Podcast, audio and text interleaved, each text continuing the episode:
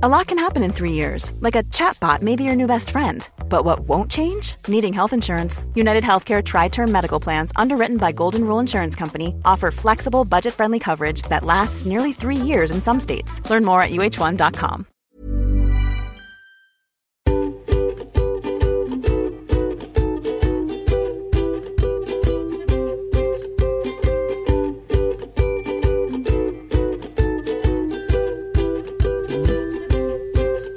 Då är ni välkomna till Parkinson-podden igen och idag är jag i Helsingborg hos Jeanette Johansson. Jeanette är en av tre svenskar som eh, med Parkinsons sjukdom som fått göra en stamcellstransplantation. Tack så mycket för att jag fick komma till dig, Jeanette. Mm, roligt att ha dig här. Vi sitter här i din fina lägenhet vid eh, ditt köksbord Mm. i ett soligt och varmt Helsingborg. Det är tydligen sista sommarrycket nu. Ja, det är härligt. Mm. Du ser ju jättepigg och fräsch ut. Mm, tack för det. Ja. Du, du eh, gjorde en sån här som man då säger stamcellstransplantation för lite drygt två år sedan. Eh, vad, vad innebär det? Alltså vad gör man egentligen då? Eh, Egentligen är det inte stamceller utan det är celler från aborterade foster som jag har fått insatt då. I det här projektet Transjuro som jag är med i. Mm. Eh, Nästa steg är ju stamceller då som är mer obegränsad tillgång på då. Stamceller, eller de här eh, cellerna från aborterade foster har varit lite svårare för dem att Ja, få tillräckligt av. ja, Och, eh, Så att eh, mm, nu kan det kanske bli en metod för många fler om vi, med stamcellerna då. och då sövs man ner förmodar jag. Du var i Lund och gjorde det här. Mm. Jo, jag sövdes ner och slapp att vara vaken. Det var rätt skönt. Det var ju rätt skönt, ja, eller hur? Eller hur? Mm. Och sen borrar man hål i huvudet och sticker in någon form av rör där och sprutar in de här stamcellerna då, eller? Det är ganska likt eh, DBS som många känner till då. Som Deep brain stimulation, ja. Ja, som är en behandling för Parkinson. Och de gör ju hål då också i detta. Och istället för att sätta in elektroderna så sprutar de in då cellerna på lite olika ställen. Så Ja. från början sa de ju att de skulle spruta in celler på tio olika ställen. I, så då tänkte man tio hål i huvudet. Men det räckte med två hål så kunde de spruta in från olika vinklar där från det. Ja, ja, okej. Och de sätts, alltså när man gör DBS-operation så sätter man in de här elektroderna i de basala ganglierna som man kallar det Mm. i hjärnan. Och där de här dopamincellerna då har börjat försvinna när man har Parkinson. Och det är där de har satt in mina celler då. Okej. Och då ska det ju... Det är ju omogna celler som det är från foster som bara är, tror mellan till ungefär fem till nio veckor gamla. Så att det är Mm. omogna celler som ska först... Först ska de då stanna kvar. Då fick jag en massa immunhämmande för att inte stöta bort dem. Och sen så skulle de då växa till, utvecklas och bilda nätverk med de andra cellerna som jag... Dopamincellerna som jag har kvar. Hur lång tid tog den här operationen?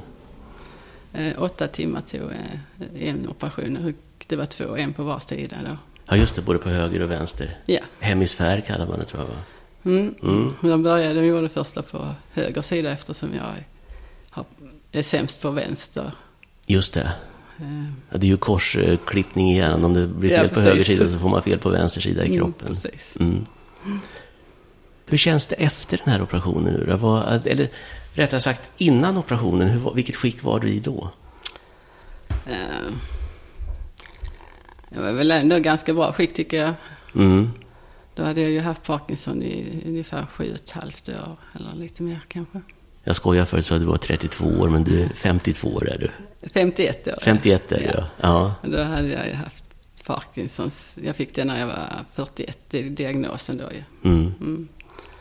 Eh, Så Hade du mycket skakningar eller var det mycket kognitiva problem? Eller på vilket vis påverkade det Ja, Parkinson skakning då? hade jag, det hade jag ju ganska tydligt. Jag ju den typen som har skakningar då. Mm. Och, eh, men ändå, motiv- jag hade ju aldrig stopp eller så. Jag var ganska snabb att gå. Och så.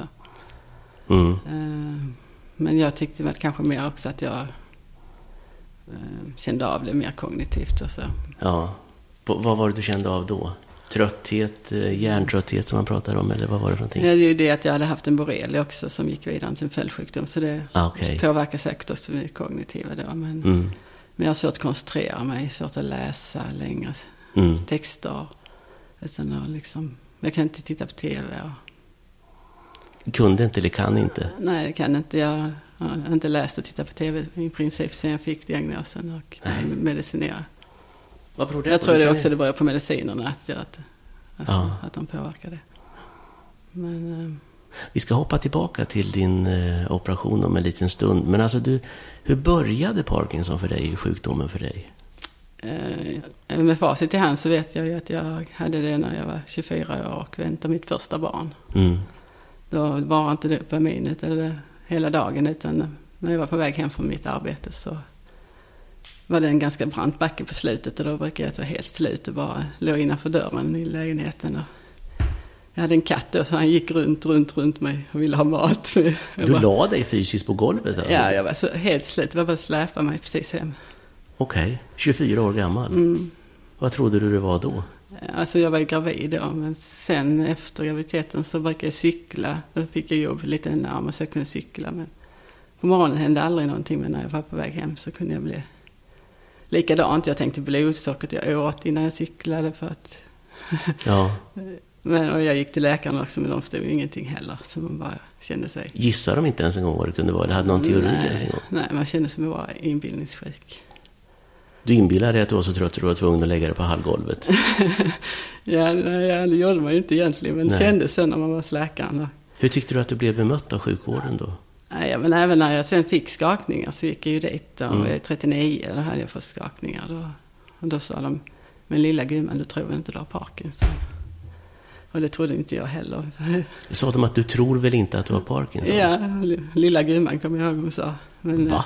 eh, Så då fick jag gå tillbaka och försöka jobba. Jag var, då var jag så trött så jag var tjänstledig en dag i veckan. Hur kände du då Så jag inombords? jobbade måndag, tisdag, sen var jag he- hemma på onsdagen och vila och sen jobbade jag torsdag, fredag. Sen var jag, jag vilade ju hela helgen, så det var jättejobbigt. Hur mådde du då mentalt och sådär? Alltså, jag var inte sjuk, så då fick jag, kunde man inte vara sjukskriven. De sa att du inte var sjuk. Nej, de hittade ingen diagnos, för det gör man ju med Parkinson kan man ju inte ta ett blodprov. Alla, alla prover var ju bra ju. Ja. Så att... eh, Men det var ju precis då när det stramades åt från att man... Alla som hade fick Parkinson vi fick sjukersättning och se till att man knappt fick vara sjukskriven ju. Så att, ja. Vad hände sen då? Då var du 39 sa du och då hade du fått skakningar och sådär. ja, så när jag blev 41 år så då fick jag diagnosen. För då, till sist blev jag så stel i handen och eftersom jag är sekreterare så kunde jag inte skriva till sist. Så då tänkte jag nu måste de ju förstå att det är något som är fel. Ja. Då blev jag skickad till neurologen. Och direkt jag gick från väntrummet in till hans rum så sa han du har mest troligen Parkinsons sjukdom. Han såg direkt på din motorik och hur du rörde dig. Ja. Alltså. Hur kändes det att få veta det då? då? Ja, han var lite speciell den läkaren. sa- när jag blev ledsen så sa han om du tänker på dina barn så är det inte ärftligt. Ja. Och ett år senare så fick min pappa diagnosen Parkinson också. Och då förstod han, han förstod ju direkt när jag hade fått min diagnos att det var det han hade också. Okej. Men han hade inte heller, de hade inte heller förstått att det var det han hade. Utan eh, skylt eller liksom han var behandlad för att det var psykiskt och Ja. Med kramperna i, i mellangärdet och sådana saker. Massa konstiga diffusa symptom sådär. Vad hände i ditt liv då, då när du fick veta att, eh, när det var konstaterat att du hade Parkinson? 41 år gammal. Ja, då var jag ju gift och hade två barn i, det var precis två dagar efter min, eller två dagar innan min yngsta skulle fylla 13. Mm. Så det var rätt så bra då för då samlades hela släkten, eller den närmsta släkten då som... Eh, så då kunde jag berätta för alla liksom om vad som hade hänt och så. Det var rätt skönt. Mm. Hur reagerar de? Eh, det var väl en förklaring för dem också kanske varför jag varit så trött. Och, Mm. men eh, jag kände mig ganska ensam ändå i det liksom på något sätt. Det var, Det går ju aldrig att sätta sig in i det riktigt hur det känns. nej, För en som inte har varit med om det själv heller. Jag var väl liksom den som var lite drivande i familjen och jag kände att jag fick jag fortsätta liksom att vara ändå, fast man ibland inte orkade. Duktig flicka-syndromet. Mm, det gör ju många med Parkinson. Alltså de, man blir en viss personlighet har jag fått, fått förstå här, här efteråt. Att har man lite dopamin så blir man ordningsam, plikttrogen och, och, och är ambitiös överhuvudtaget. Liksom att, Är det ett genomgående drag hos eh, många som har Parkinson? ja, det är det. Det har jag inte hört. Det var jättespännande. Ja, det Vad hände då? Sen då? Då var du 41 och så hade du fått din diagnos. Vad, hur blev det med jobb och sådana här saker? Ehm, jag, började, jag var sjukskriven tre veckor fick jag vara då. Sen Mm. skulle jag gå tillbaka till jobbet och då hade jag minsta liksom, dosen skulle väljas in då med antagonist, eller de här dopamina Ja. antagonisterna då. Och två milligram Requip, det var liksom, det var, ju, det var ingen skillnad efter tre veckor ju. Nej. Men, men då skulle jag tillbaka till jobbet så då skulle jag byta jobb också precis, då. Mm. Faktiskt. Det var omorganisationer inom mitt arbete då. Så Mm. jag skulle byta arbetsplatser så jag var en palt. Ehm, men ja, det, men det blev bra faktiskt. Det blev, jag trivdes bättre på mitt nya jobb än jag hade gjort Ja. på gamla. Så att, Men var det inte skönt ändå? Och du hade gått rätt många år då och de har sagt lilla gumman eller vad de sa. Det inte, du tror väl inte att du har Parkinson? Och sen så fick du en diagnos. Det måste ju ändå vara någon form av revansch eller upprättelse. ja, det var ju skönt att få veta vad det var, det är såklart. Alltså jag trodde, det var precis så som när hon den här tv-kändisen, eller hon som i nyheterna Ja. fick, fick ALS. Ja, just det. Så jag tänkte, det var ju det jag trodde när jag kom till läkaren. Ulla-Karin eller någonting. Ja. Ja. Så det tänkte jag, åh, är det ALS? Jag vågade inte läsa någonting om varför Nej. ja, det kunde vara, för jag var jätterädd att det skulle vara ALS. Och det var ändå bara Parkinson på något sätt. Mm. Och så fick man en förklaring. Hjälpte medicinerna sen då? Du fick, jag förmodar att du sattes in på levodopa av något slag då? Ja, i mediciner jag fick Requip då, en dopaminagonist. Och Ja. blev jättepigg på den. Mm. Så, ja. sen, sen kunde jag jobba heltid, det var inga problem alls. Då, på den, då var jag väldigt aktiv också sen i Parkinsonförbundet. Och, ja. och eh, ja, det var inga Duktiga flickan fanns kvar där. Duktiga flickan och så fick jag, nu då var jag ju duktig igen. Alltså, Hon blev lite dopad helt enkelt. ja, jag var Ja. duktig på jobbet och jag var duktig i, Mm. i föreningslivet. Eller, och fick beröm och då triggade det väl ännu mer då liksom det här belöningssystemet som dopaminet är. Hur länge funkade det bra sen då? Ja, sen tog det tvärt slut och sen visade det sig att jag hade fått då borrelian då. Mm. Som jag hade i, och sen fick jag en följdsjukdom på den som heter akodermatit. Bland annat så fick jag en svullen fot som jag hade i. Men då skyllde man bara på att det var Parkinson eller medicinerna som kunde göra att foten var svullen.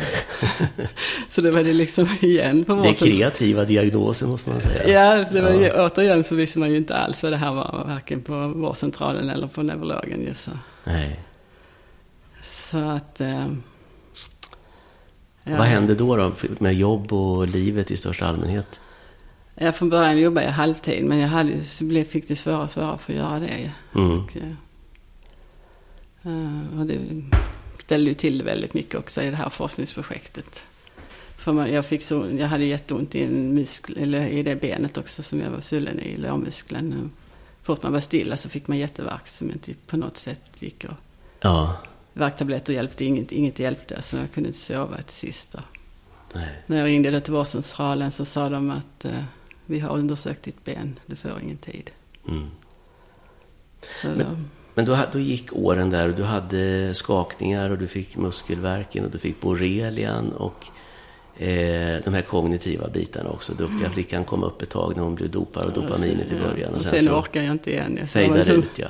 så var man tillbaka på ruta, inte bara på ruta noll, man var tillbaka på minus. Ja. Ett, två, tre. Hur kändes det då? Ja, det var många gånger, man, det var jättejobbigt. Ja, det är klart. Man bröt ihop och, Ja. ja alltså. Sen blev det skilsmässa och samma helg som min sambo flyttade ut, då, eller min man då, före detta man. Ja. Så dog pappa också. Ja. Och det var jättejobbigt. Ja, men det är klart. Det är klart. Min mamma hon är ju väldigt rädd för Parkinson. Ja. Hon, hon såg ju hur sjuk pappa blev. Så, att, så det har varit lite jobbigt ibland för att jag kan inte berätta för henne alltid hur jag har mått. Och hon var jätterädd också nu när jag skulle göra de här operationerna. Mm. Och kan inte riktigt förstå hur jag kunde eh, göra operationer i hjärnan så i ett forskningsprojekt. Hon tyckte att du tog en risk där, eller? Eh, Hon tyckte det, ja. Ja. för mig var det en chans. Men... Vem kan du prata med egentligen och berätta hur, hur du känner igen det? För det jag tror många känner igen sig i det du säger nu, att man vill inte berätta för sina föräldrar eller Nej, för man vill sina inte göra dem alltid. ledsna. Hur, hur man, nej, man vill inte göra det och inte oroa och dem. och barn sådär. vill jag inte heller belasta liksom, Nej. på det viset. Så man är ju väldigt ensam i sjukdomen. Mm, ja, man kan lätt bli det. Ja, Och sen är kan det se de bra ut på utsidan. Parkinson som man kan prata med. Ja. Så att, eh, ja. Den, man är ensam i den sjukdomen. ja, mm, men om man kan ha varandra där kanske, Mm. så är det ju bra. Ja. Det som hände sen var ju då att... Eh, hur kom du i kontakt med de här som skulle göra de här stamcellstransplantationerna? Det var ju när jag skulle bli invald i förbundsstyrelsen i Parkinsonförbundet så var en av läkarna där, Gesine Paul, och eh, berättade om cellterapi då. Mm. Och då berättade hon också att de skulle starta det här projektet med transjurer då. Mm. Så efteråt så mejlade jag till henne och frågade om jag fick vara med. Mm. Så, blev jag utvald som en av de två första som de liksom drog igång de här testerna på då som man ska göra två gånger om året. Vad var det för typ av tester? Ja, det är både motoriska och kognitiva tester då som man får göra. Med, först får man sätta ut medicinen och vara utan den i ett dygn. Och så, Då mår man toppen. man, man kan bo på patienthotellet, det har varit jättebra. Ja, Eh, så man är under kontroll hela tiden. Eller- men man behöver inte gå så långt på morgonen Nej. till eh, slippa åka iväg liksom. Mm. Så. så det Man kan stappla bra. in där, där bara. Mm, Mm. Precis. Konstigt nog så är man oftast inte så ganska bra ändå tycker jag. Mm. Men, sen har vi ju varit i London, då är det lite längre man ska vara utan medicin. Mm. Men sen får man ta medicin och så får man göra om testerna. Okej. Vad är det för typ av tester på kognitiva? Alltså, är det minnestester? Det är minnestester, och tid och rumsuppfattning och Ja, ehm, det är att kolla demens, eventuell demens och här Ja, grejer. för det får man inte ha om man ska göra de här operationerna som jag har gjort. Nej. För man har ju gjort de, eh, typen av, den här typen av operationer för eh, 20 år sedan eller någonting sånt ungefär. Mm. Och då gjorde man på alla möjliga Parkinson-patienter då. Så. Och då har man väl liksom gått igenom noga då vilka som har haft bra effekt och vad det liksom Mm. försökt ringa in den målgruppen som och eh, Hur, hur, vilket skick är de i idag, de som gjorde det för 20-talet år sedan? Vet du det? Alltså vissa har ju, hade ju väldigt bra effekt och kunde till och med kanske sluta med medicin helt under Ja. tid. Ja. Medan andra kanske då inte fick så bra effekt. Eller. Varför har det inte blivit en gängse behandlingsmetod att göra detta? Eh, Många studier blev ju negativa så då, då slutade de med operationerna. Okej. Beror det på Eh. själva operationstekniken eller, eller vad, vad beror det på? Det är en medicinsk annat- fråga. Ja, bland annat visste de inte eh, att cellerna inte kunde, man, man måste, efter man har tagit ut dem från när de har blivit aborterade fosterna, efter man har tagit ut dem så håller de inte så länge. Nej. Men det visste man inte då, utan då kunde man spara dem tills man hade tillräckligt bara.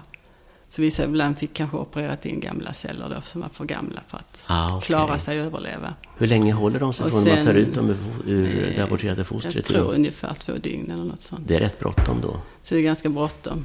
Mm. Och sen eh, eh, fick jag ju immunhämmande i ett år. Jag tror bara man fick ett halvår då, många av de studierna man gjorde förr. Ja. Så det kan ju hända också då att eh, de inte klarar sig så bra, cellerna, av den anledningen. Så det är väl sådana saker de har liksom ringat in då som att, och att då skulle vara yngre och eh, kanske då inte ha någon tendens till demens eller något sådana. Mm. Och helst inte överrörlighet heller, för det hade de också sett att man kunde få en typ av överrörlighet som var svår att behandla. Okej. Man kan ju, på ett sätt så kan man ju förstå din mamma lite grann där som du sa att hon var lite, du ville inte berätta så mycket, hon var lite orolig att då skulle operera i hjärnan på dig och Det är ju jättemånga som säger att jag är Tänkte jättemodig. du den som- tanken själv någon gång eller? Nej, alltså många säger att jag är jättemodig som har vågat göra det. Men för mig är det mer att det har varit en chans för mig. Så, så har jag sett det hela tiden. Ja.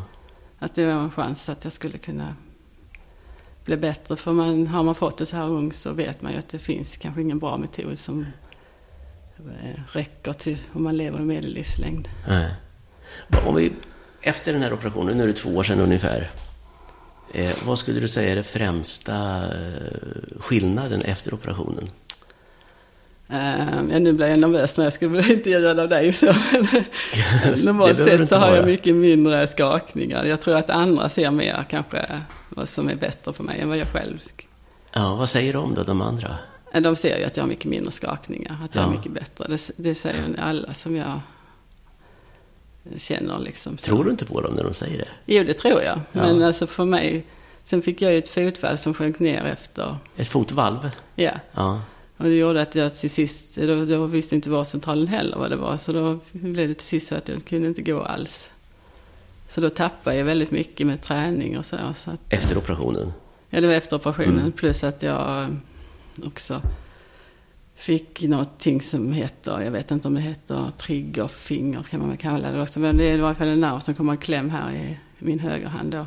På handleden ovanför tummen? där, Ja, så jag hade svårt att använda min högerhand. Okej. Men det har jag opererat nu så den fungerar jättebra nu. Men ehm, man kunde knappt gå och knappt göra något med händerna så, med högerhanden. Så det var, alltså, det gjorde att jag tappade väldigt mycket. Jag Ja. kunde inte träna.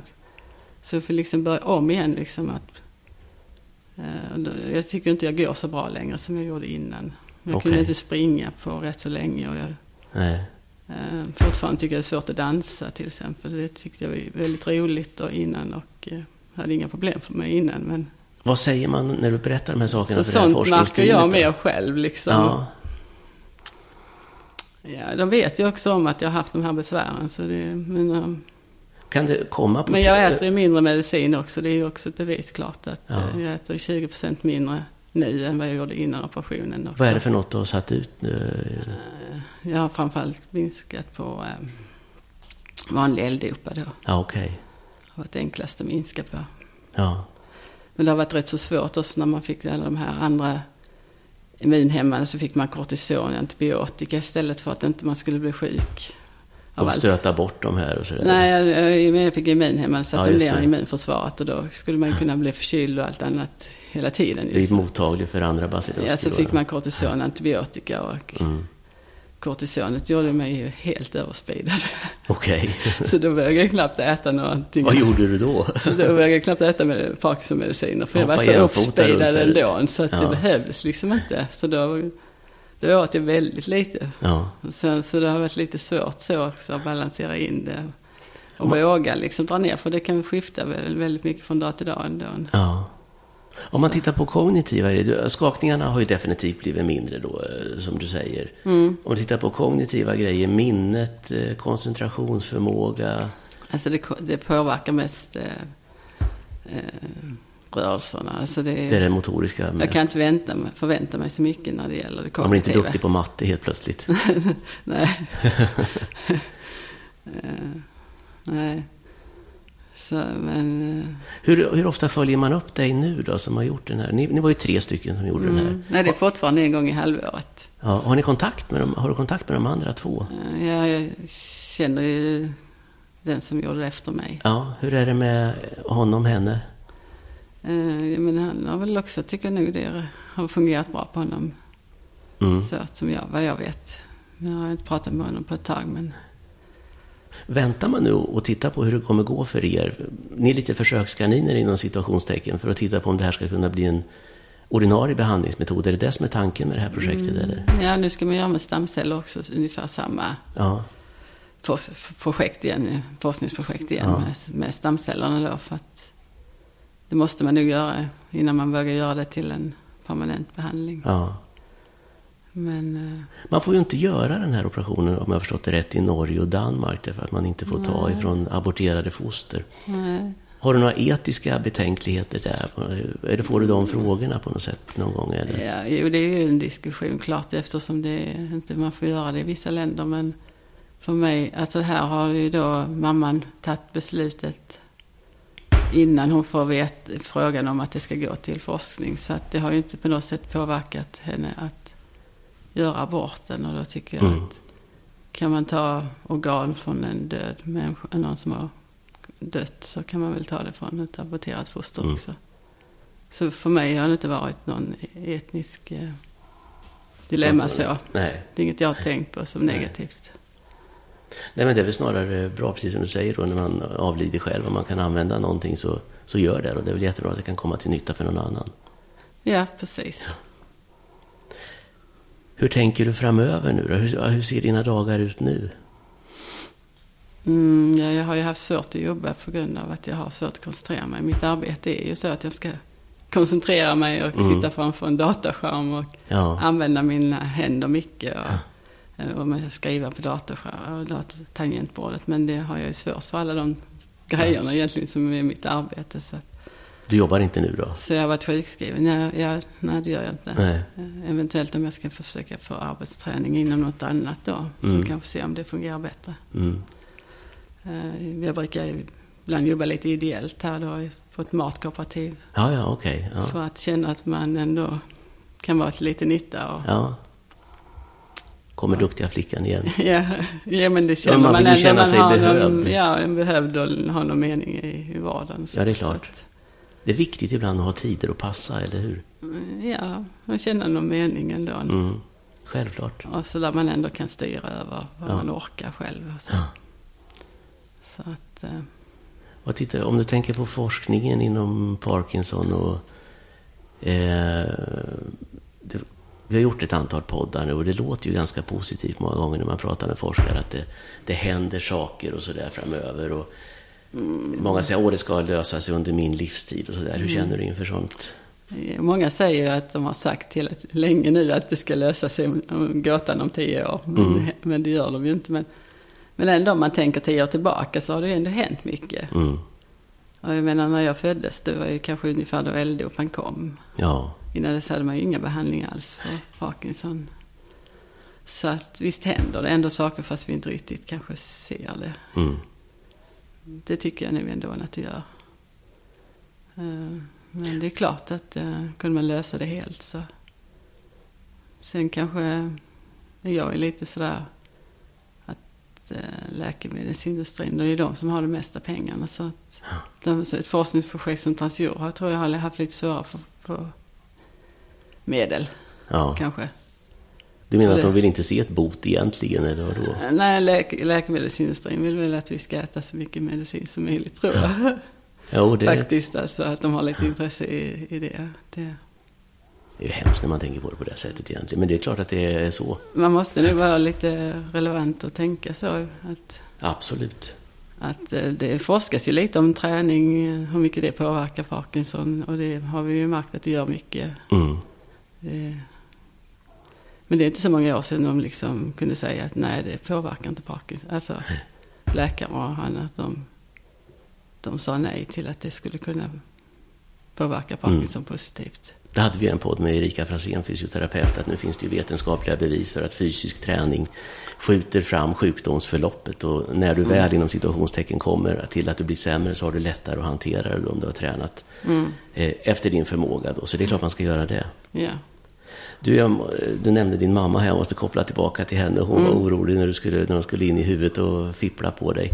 Eh, vad säger hon efter operationen? Uh, alltså jag vet inte, hon är nog den enda som inte har sagt någonting om att hon ser förbättringar tror jag. Okej, Ehm, eh, vi pratar inte så jättemycket om det faktiskt eh, överhuvudtaget. hon har kvar sin duktiga flicka Jeanette. Ja, Mm. jag var nog ganska ledsen då när hon, att hon var så rädd och kanske inte var riktigt väl, var något stöd för mig. Nej, det blir väldigt ensamt då naturligtvis. Så vi hade inte så jättemycket kontakt i, efter operationen. Nej, Men den har blivit bättre och bättre. skönt. Så att, eh, mm. En dag kanske vi kan prata om det. Hur gammal man än blir så är man alltid sina föräldrars barn på något sätt, eller hur? Mm, så är det. Mm. Eh, nu har ju mina, min före detta uh, svärmor också fått Parkinson. Så jag tänker ju ibland på mina barn då. Att de hade ju på båda sidorna Parkinson. Ja.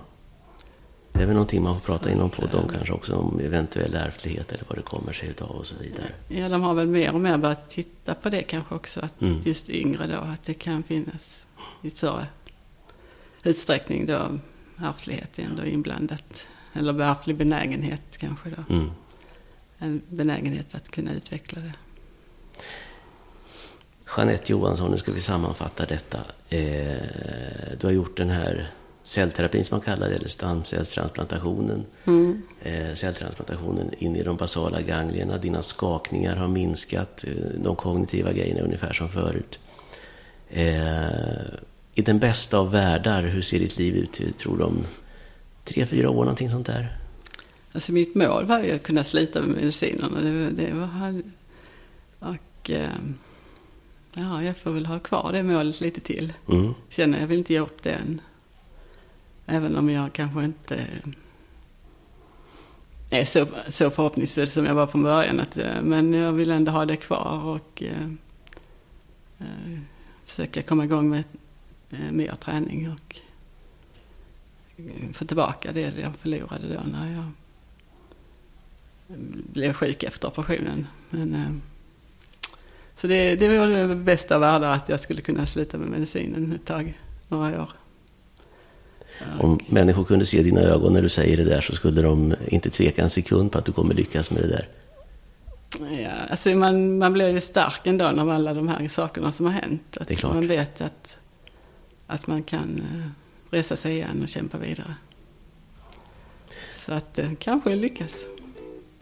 Tack så mycket Jeanette för att jag fick komma till dig idag. Och, eh, det är Parkinson-podden ni har lyssnat till och eh, gör så även fortsättningsvis under hösten. Tack så mycket, ha det bra, hej då!